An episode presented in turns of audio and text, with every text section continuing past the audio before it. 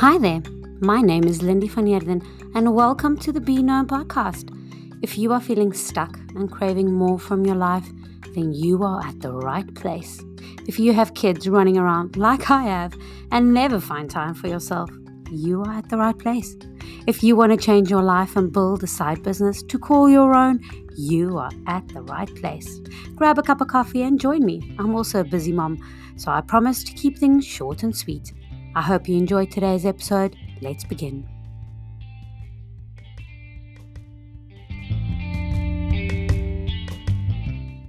Today we are joined by Audrey Denholm. We will be talking everything finance. Audrey is a personal finance coach and educator for women. She knows firsthand how mastering personal finance can change your life and give you the freedom to make life decisions not based on finances, but on your own goals, allowing you to intentionally create a life of your dreams. She is an accountant in her nine to five corporate job, a mom of two girls, and entrepreneur at night, building her business on the side. Welcome, Audrey. It's very nice to have you with us. Thanks so much, Lindy. It's so nice to be here. And you are joining us all the way from Canada. I am. Yeah. So I am.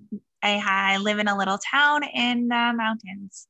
Oh, that's beautiful. I can just see for for anyone that's actually looking at the audio or looking at the video, there's a beautiful image behind you of the mountains and I can just that's how I'm picturing Canada to be.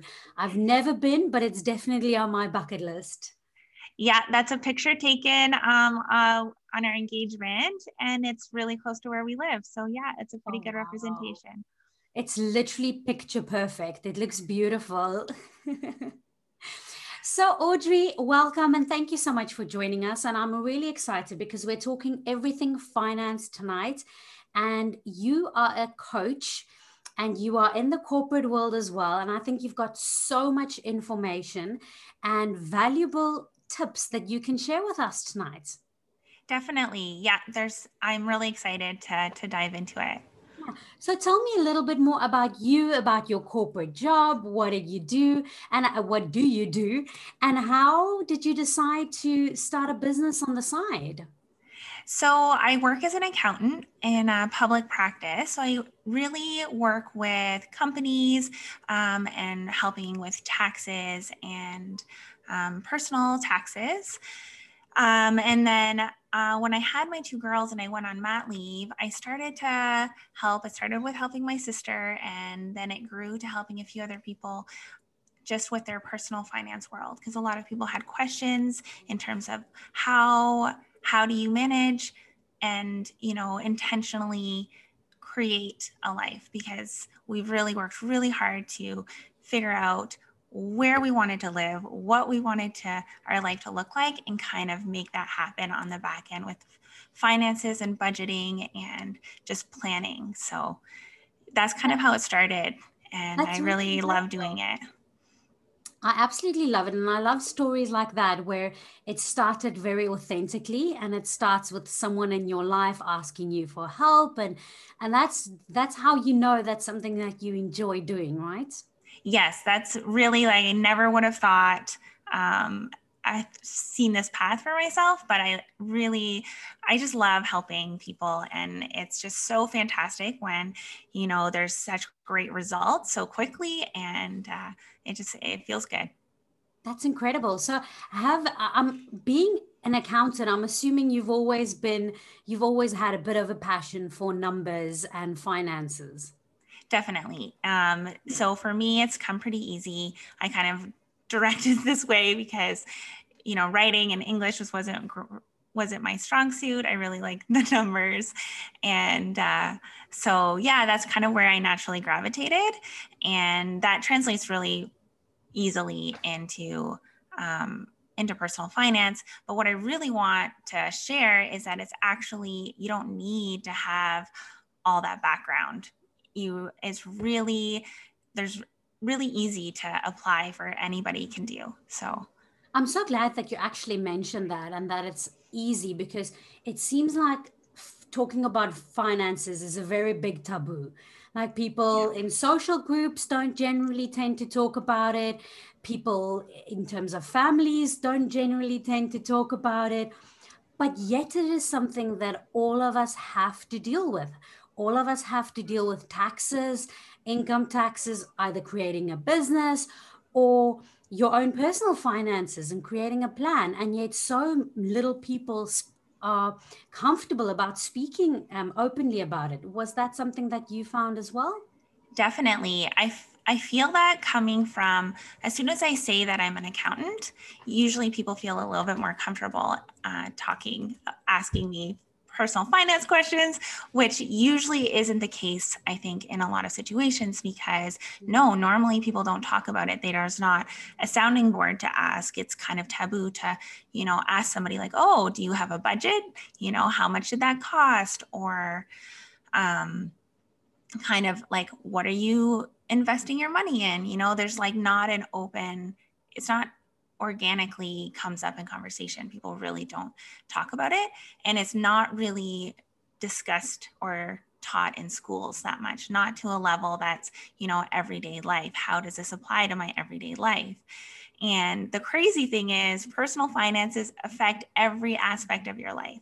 Like it really, you know, dictates a whole like where you're living, how you're living, what you get to do in your spare time. Like it really filters through every aspect of your life.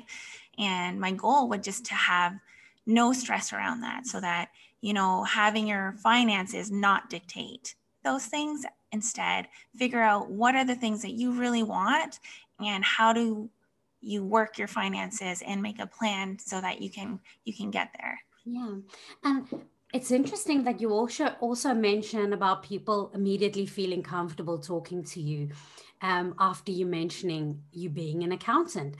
Did you grow up in a household where you spoke a lot about it? Because I know, for instance, in our family, we never really spoke about finances um, between each other. So for me, I would normally be the person being uncomfortable talking about finances to just anyone. Yeah, I I think we did talk about finances a little bit more. Both my parents were in business, so talking about finances was definitely more open. Um, and as a kid, you also see it in terms of, you know, there's obviously things that you don't do because it's just not, you know, feasible or so you you do get a glimpse, but to be able to see the big picture, especially when you're you're making money and you you know, either want to buy a house or you want to move or grow a family, all those things, you know, your finances are involved because it it uh, you just can't ignore that that aspect to it. it and again, it, I think it brings it back to it is such an integral part to literally everything that we do. And I think there's also and I know we will be def- definitely going a little bit deeper into money blocks, but I feel like that there's a lot of money blocks as well.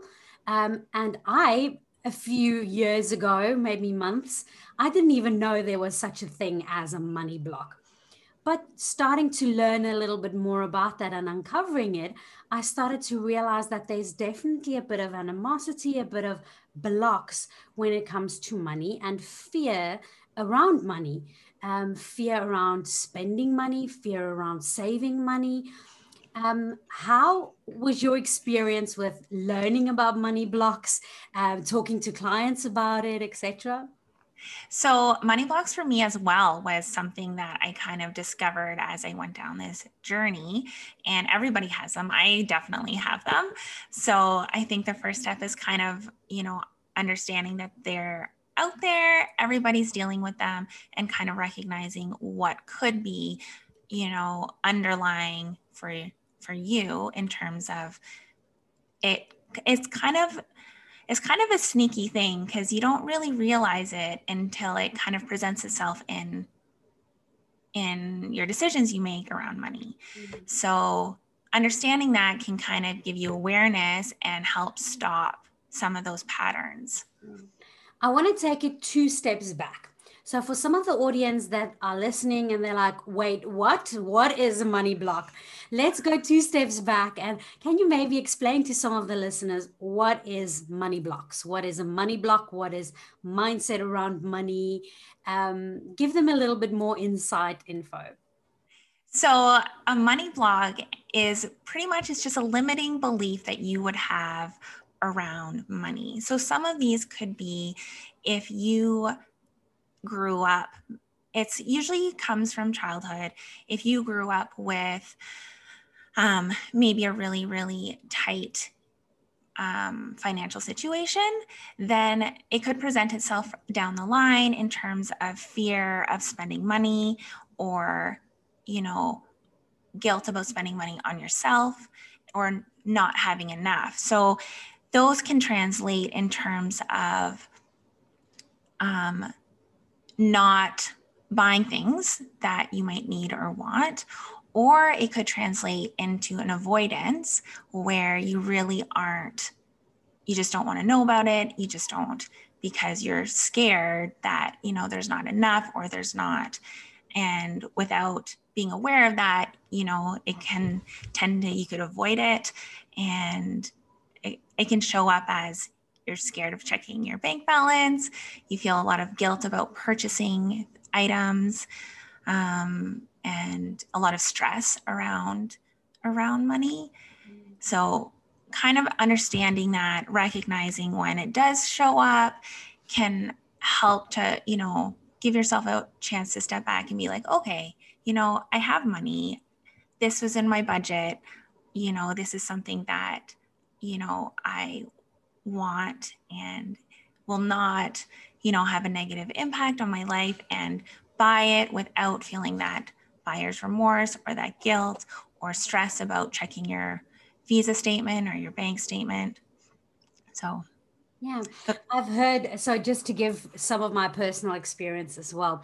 So, things that I remember hearing um, growing up are things like money doesn't grow on trees. Yeah. So, parents, if you want to ask for something else, your parents would say, No, what do you think? Um, um, money grows on trees. No, I have to work for that money. Things like you have to work really, really hard for yeah. every single cent that comes in. And also that mindset of you need to cherish, cherish every single cent. Um, and very big mindset of saving.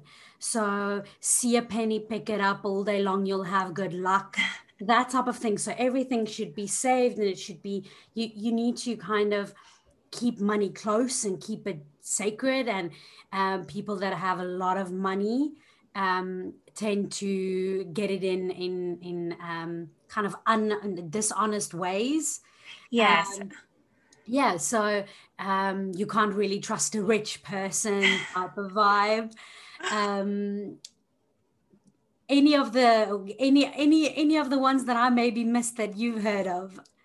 Those are all really great. Yeah. So I, the one I grew up with was money doesn't grow on trees, which is true, a hundred percent.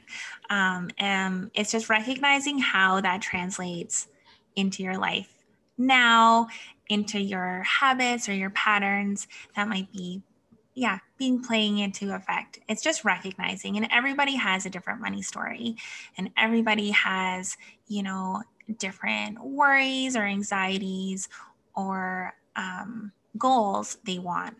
So it's very, it's very personal, and a lot of it just comes down to asking yourself certain questions and kind of working through what might be underlying in terms of, you know, changing your mindset from a scarcity mindset to more an abundance mindset. Being like, there is enough, it's okay, let's reduce the anxiety.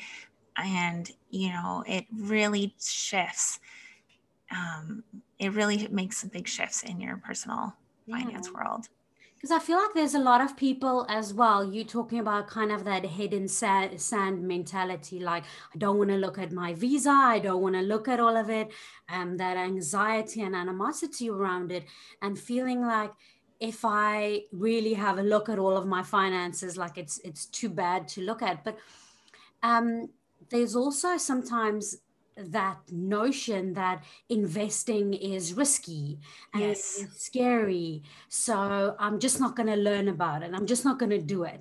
I'm rather going to keep my money in cash under my bed or banks are out to steal my money or things like that and i've heard so so many different stories and you and it's exactly like you say it's very personal um, Yeah. and i think a lot of people tend to think money is money and finance is finance and it should be the same for everything. But it's a very personal story. It is what we've been taught as kids. It is what we've learned in our community.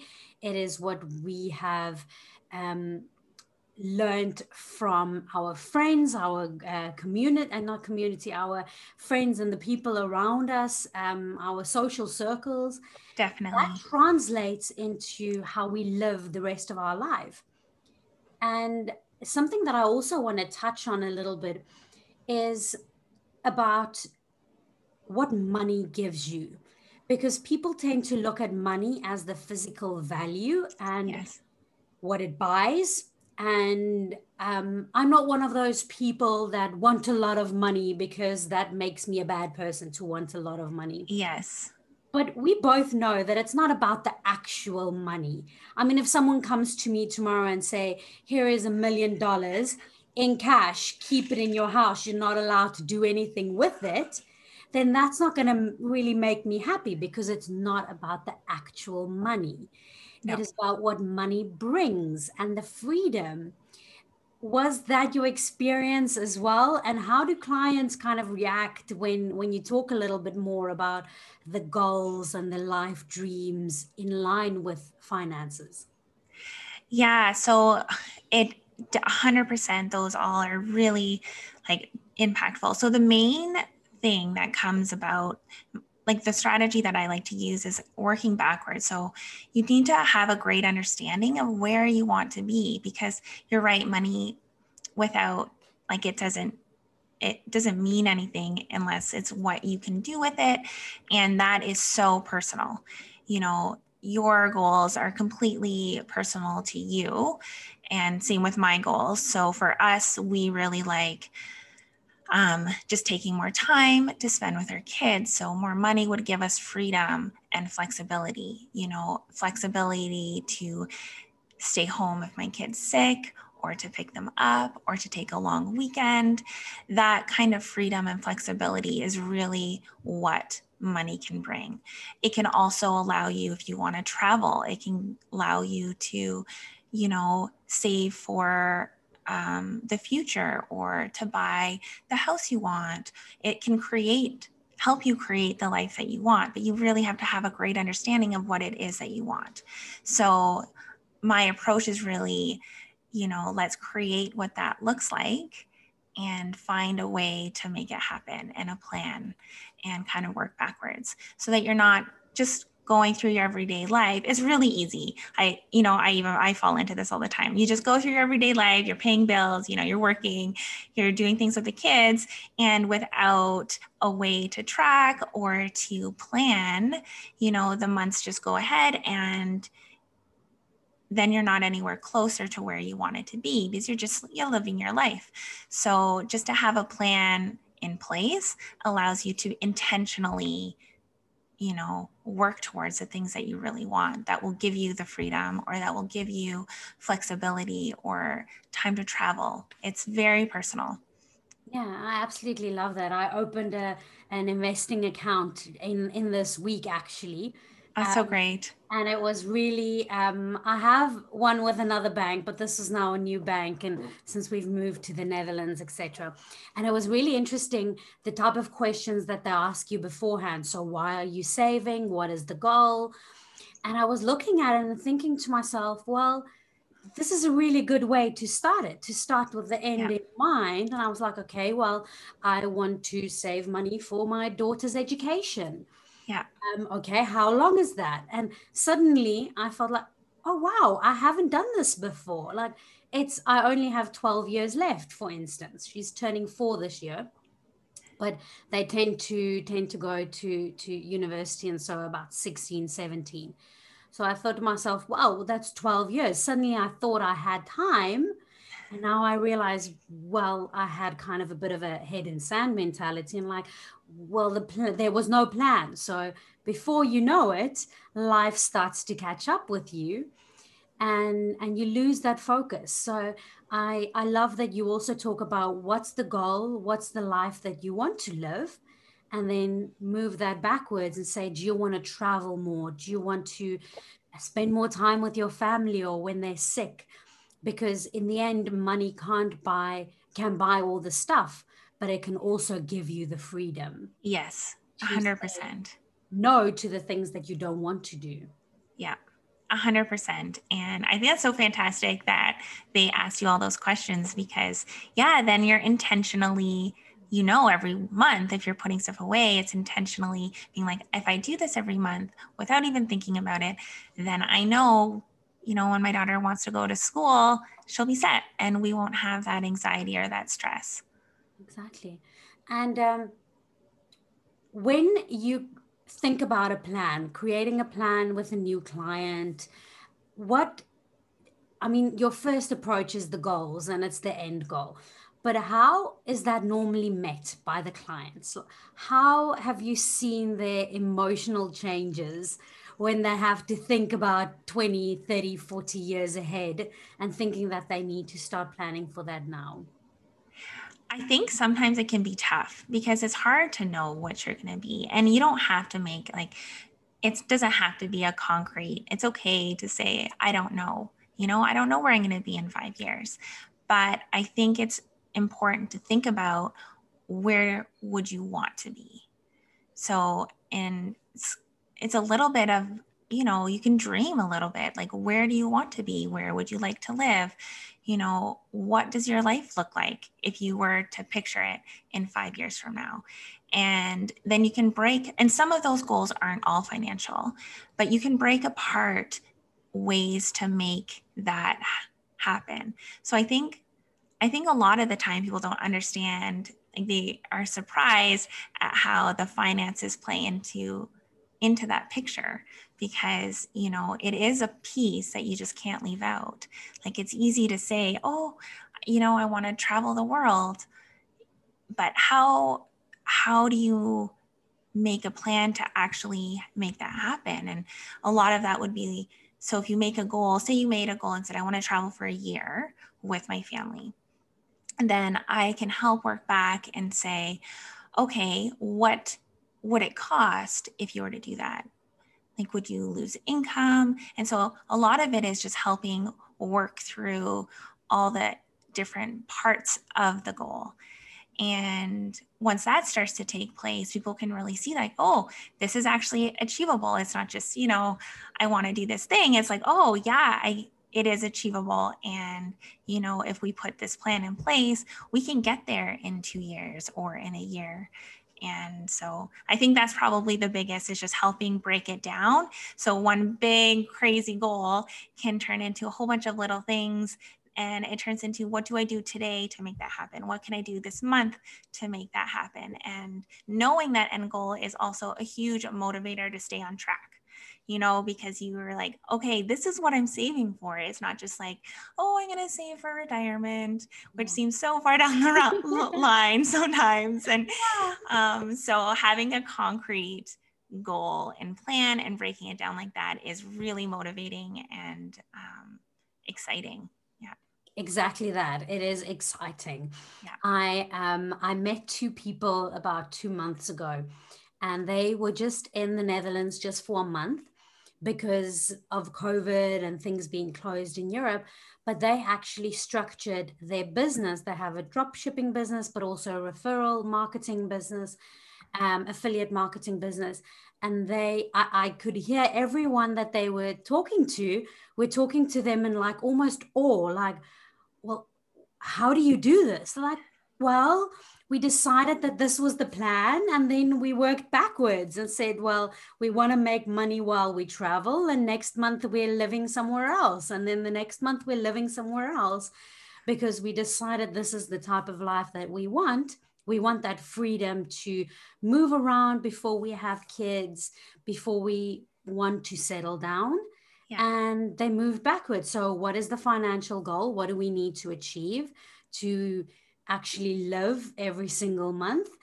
And how do we make that possible? And I think a lot of people tend to make it this big mountain and they're like no i won't be able to do it. No no it's not going to be for me. No i won't be able to travel for a year. I can't quit my job. Like that's not possible. Exactly. And then when you start breaking it down into smaller chunks, like, ah, Ah, well, maybe this isn't that far fetched. Maybe there is an option.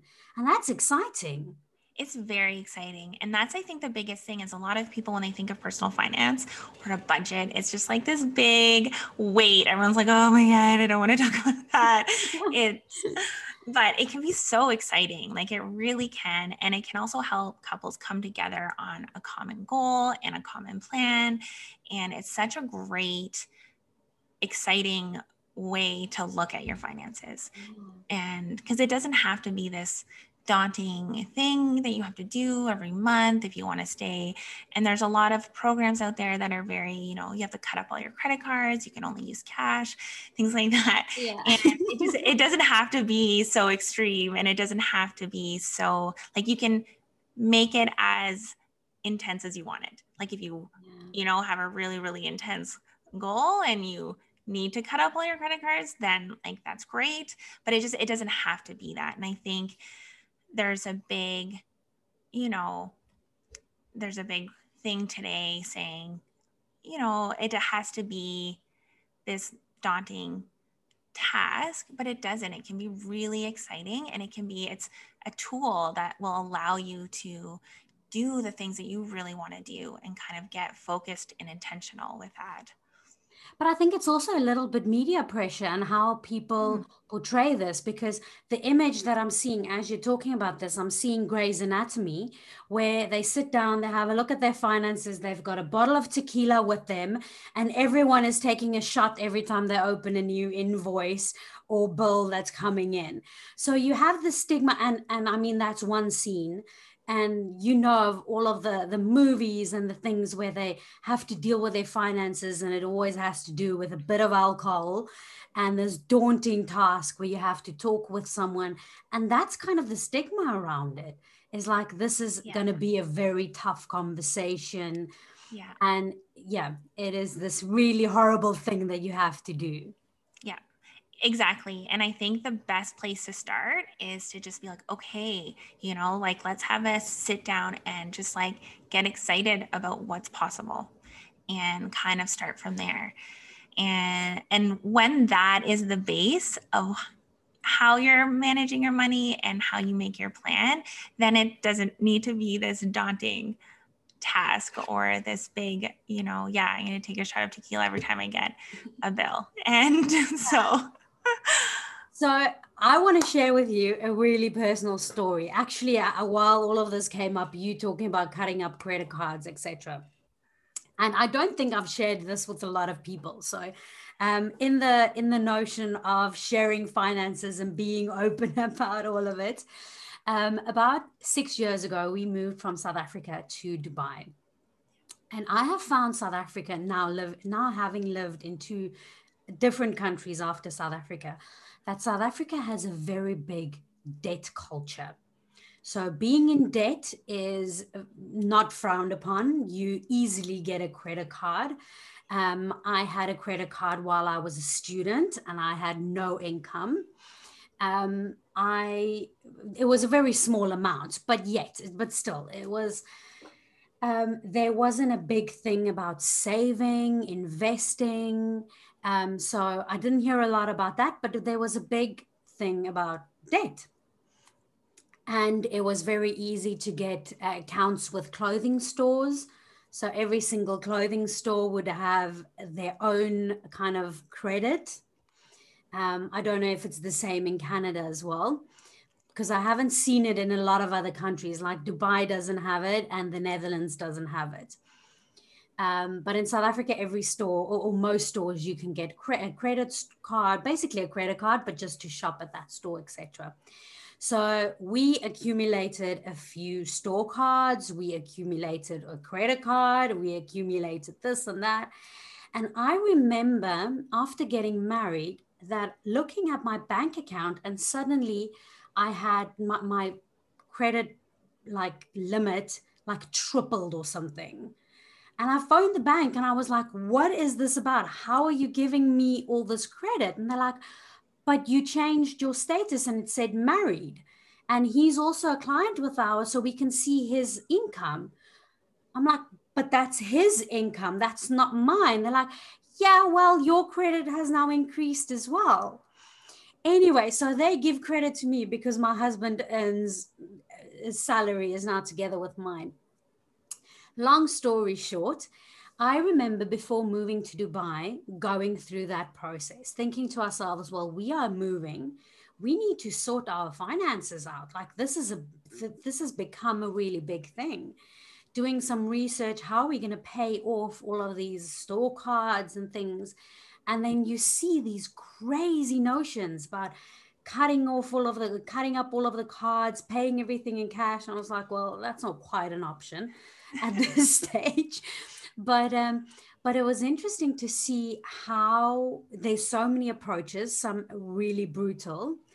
And then it was really interesting to see my own personal reaction once I took out a, doc, a, book and I wrote down every single piece of credit that I had or debt that I had, uh, what was the minimum payments for that, and just writing all of it down and just drawing a line in the sand and physically on the paper and saying, this is the amount of debt that I have. And sometimes that can be really scary. So I understand the tequila scenario, but it was also really freeing to understand yes. that this is what I have to work with. So yeah. instead of just pushing it backwards and thinking like this is really crap like okay this is crap but at least i know what i have to work with and I feel like, again, going back to it's a really personal thing, but I think it also differs from country to country and how different cultures um, address finances.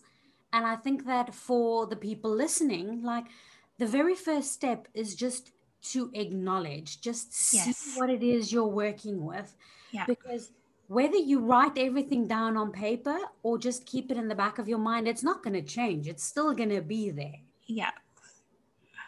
Yeah. So that, that is definitely recognizing where you're at right now is such an important part because it is, it's so freeing. Even though it's something you might be dreading, um, it's a point in the sand, exactly like you said, that you can change. And you really can't change what you don't know. So it's not going to go away on its own. I think understand and if you know, then you can make a plan and you can see just like, okay, this is what it is.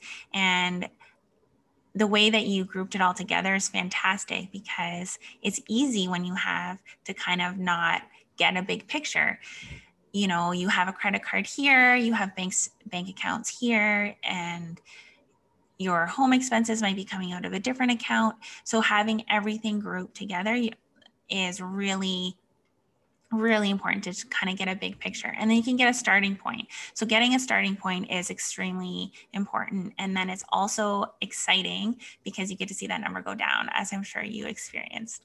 And yeah, so it gives you momentum. wanted, that's actually what i wanted to ask you about as well i don't know if it's the same approach again everyone has their own approach but from my research, the one I liked, I think it was a bit of a rich dad, poor dad type of strategy.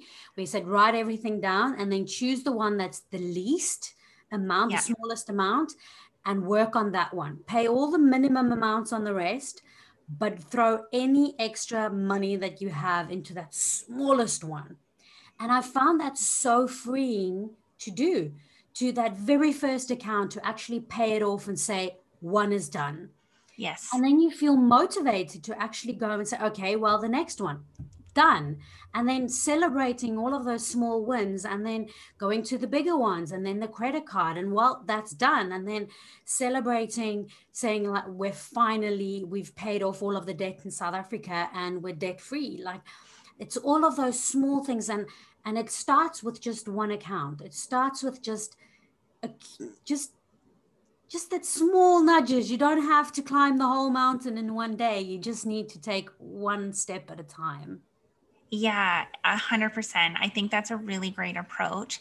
And in my program, I have um, where we walk through a debt repayment plan. So, creating that kind of plan and looking at the different types of debt that you have, ways that you could consolidate debt to reduce expenses, you know, interest expenses while you're paying it off, and kind of have a plan to pay off the debt. So, you know, every month, well, yes, I have that debt, but that's okay because I have a plan to, you know, to deal with it.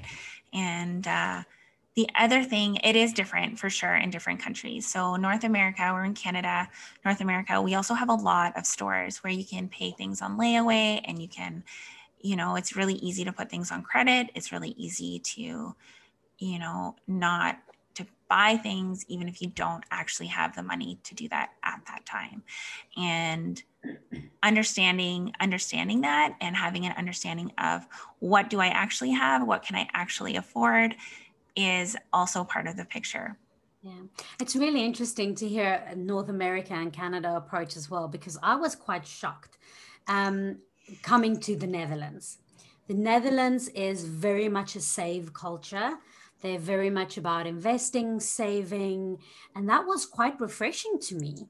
Um, so I want to kind of share that with the audience a little bit as well because um, I don't, uh, coming from South Africa, I never really knew all of the differences. But talking about a Maestro card versus a Visa card versus a MasterCard. So, for instance, in the Netherlands, a lot of shops do not accept Visa or MasterCard at all. So, they only accept a Maestro because they are seen as the real form of debit card. Because okay how the my and I had to literally Google this, but the Maestro card is what's in there can be taken out, and that's done. But with a lot of the Visa and Mastercards, they promise. So I will pay at a shop, and then Visa or the bank says, "Okay, we promise to pay you," and only then a day or two later it gets deducted from my account. But the Maestro is immediate. If it if we can't pay it now, it doesn't get deducted. And I remember going to one of the shops. We were here probably a month. And I just wanted to pay with my other card because I didn't have a local card yet. And it's not going through. And I'm telling the lady, well, how are you not accepting my card? She's like, we're only accepting debit cards. I'm like, it is a debit card. Well, it was a debit account. And she's like, no, it's a Visa card. It's a credit card. I'm like, it's not a credit card. She's like, it's the same thing okay. but it was interesting to see the culture of how different people approach it. And even applying for our home loan in the Netherlands, where they checked all of our accounts, made sure that we can afford the house. And then they looked at how much are you saving? And we're like, well, what do you mean? They're like, no, we need to see that you have enough money left, even after paying all of your expenses, all of your mortgage, your mortgage, etc we need to see that you have enough left to put in a savings account. And I found that very refreshing. It is very refreshing. A bank to say that you need to be saving a minimum of 5% of your income, for instance. You need to be able to save it. Um, and then we had a few people from the bank phone us afterwards and say, So we see you don't have an investment account. Do you want an investment account? What's your plan for pension? Like, like okay, hold on, hold on.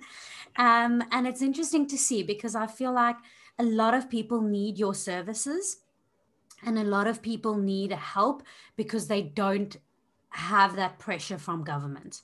Um, and I'm saying government because this is a bit more of a government um, peer pressure because of the the country that we live in. But in south africa that was not the case. In dubai that was not the case at all. In canada and i think the states is not either not yet. Yeah. And we, we've we've seen the memes and the jokes about the us and all of their credit cards unfortunately. Yeah and uh, i don't actually know if i would I do buy everything on credit card because I love the points. we travel a lot on the credit card points. Um, but again, we never carry a balance on our credit cards. Mm. And so it's just, I think it just depends on what you're comfortable with and where you live, apparently, as well. Yeah, because yeah, we don't get a lot of benefits in terms of using your credit card. There's not a lot of points type of but so I remember in South Africa as well getting a lot of benefits in terms of rebates or travel points or but here there's hardly they they don't even yeah. want to encourage it at all. so uh, yeah, it's the opposite because the credit cards want you to spend money. They do because they're profiting on the transaction and on the interest. And the interest on credit cards is crazy. It's really, really, really high, like higher than anything else. So, um, understanding that and understanding, you know, that impact every month is also really important. And the only way that you can do that is sit down like you did exactly and say, this is all the debt, this is the interest, this is what I'm paying, you know, and kind of work through that systematically um, and create a plan to to get rid of it. And there's also a difference. So we have extremely high housing costs right now. So to buy a house in Canada, and it's just very expensive. So one thing that I always want to kind of share is the difference between lifestyle debt and kind of a housing debt. So when I say debt free, it doesn't mean you have to pay off your massive mortgage as well before you start saving. Um, because depending on interest rates, which right now are really, really low, you're better to take that money and invest it and you can get a higher return.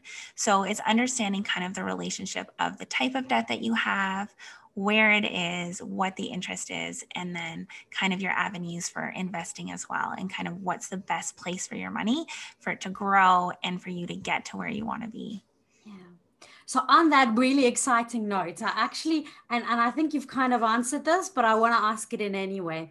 What would be the best piece of advice that you can give to our listeners, either people that want to start their own business, side business, or just individuals that want to be more financial conscious? So I think if you want to be more financial conscious, I think the best thing to do is just to sit down and get a clear picture of where you are right now. Because it'll be such a great benchmark for you to be like, okay, now I know and I have something to benchmark, you know, when I start making progress. I think that's really the best place to start is to just get a really good, clear, honest understanding of where your money is. And if you're in a relationship, is to have that open discussion together, look at it and kind of say, okay, this is where this is where I'm at. And let's let's make a plan to, you know, change that if that's what you want.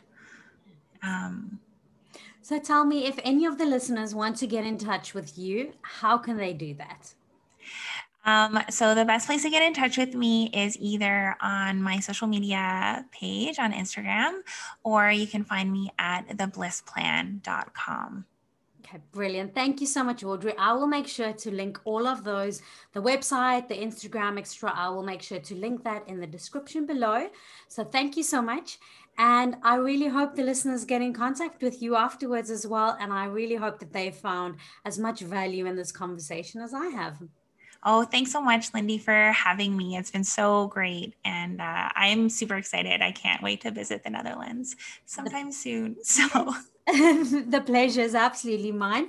And make sure that you come in summer. Um, the winter can be pretty, oh, oh, I wanted to say pretty cold, but I'm phoning you. Uh, we're, we're talking to you in Canada. So I don't think we have anything on you in Canada. But, but, but yeah, so make sure you come in summer. Europe in the summer is beautiful. Oh, that's exciting. Yeah, we will definitely. It's on our it's on our plans. So definitely. But thank you so much for joining and it was really nice talking to you. Thanks so much, Lindy. It was great. Thank you.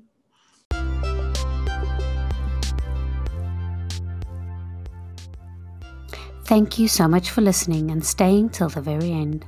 I really hope you enjoyed it. To get a free virtual coffee session with me, give me some feedback Write a review, take a screenshot, tag me, and send it to me. I will email you a link to book your session. Subscribe to my podcast if you want to hear more, and see you in the next episode.